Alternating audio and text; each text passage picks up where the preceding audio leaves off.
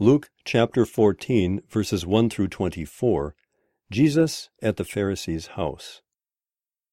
One Sabbath, when Jesus went to eat in the house of a prominent Pharisee, he was being carefully watched.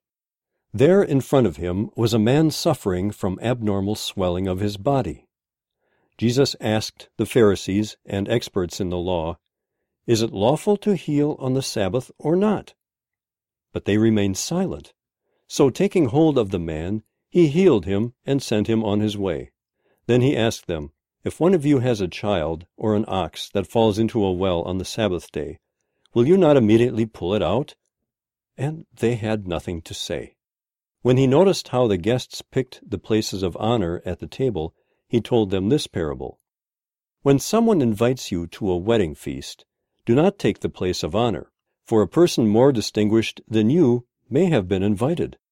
If so, the host who invited both of you will come and say to you, Give this person your seat. Then, humiliated, you will have to take the least important place.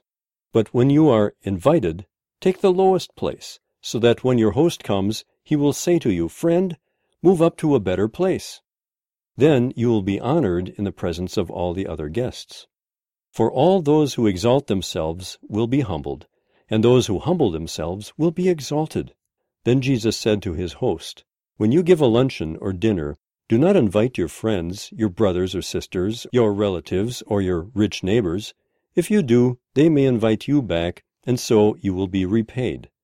But when you give a banquet, invite the poor, the crippled, the lame, the blind, and you will be blessed. Although they cannot repay you, you will be repaid at the resurrection of the righteous. When one of those at the table with him heard this, he said to Jesus, Blessed is the one who will eat at the feast in the kingdom of God. Jesus replied, A certain man was preparing a great banquet and invited many guests. At the time of the banquet, he sent his servant to tell those who had been invited, Come, for everything is now ready. But they all alike began to make excuses. The first said, I have just bought a field, and I must go and see it. Please excuse me. Another said, I have just bought five yoke of oxen, and I'm on my way to try them out. Please excuse me.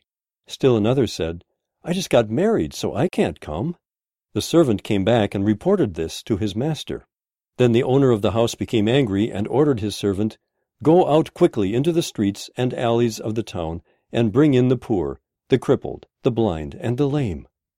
Sir, the servant said, what you ordered has been done, but there is still room. Then the master told his servant, Go out to the roads and country lanes, and compel them to come in, so that my house will be full.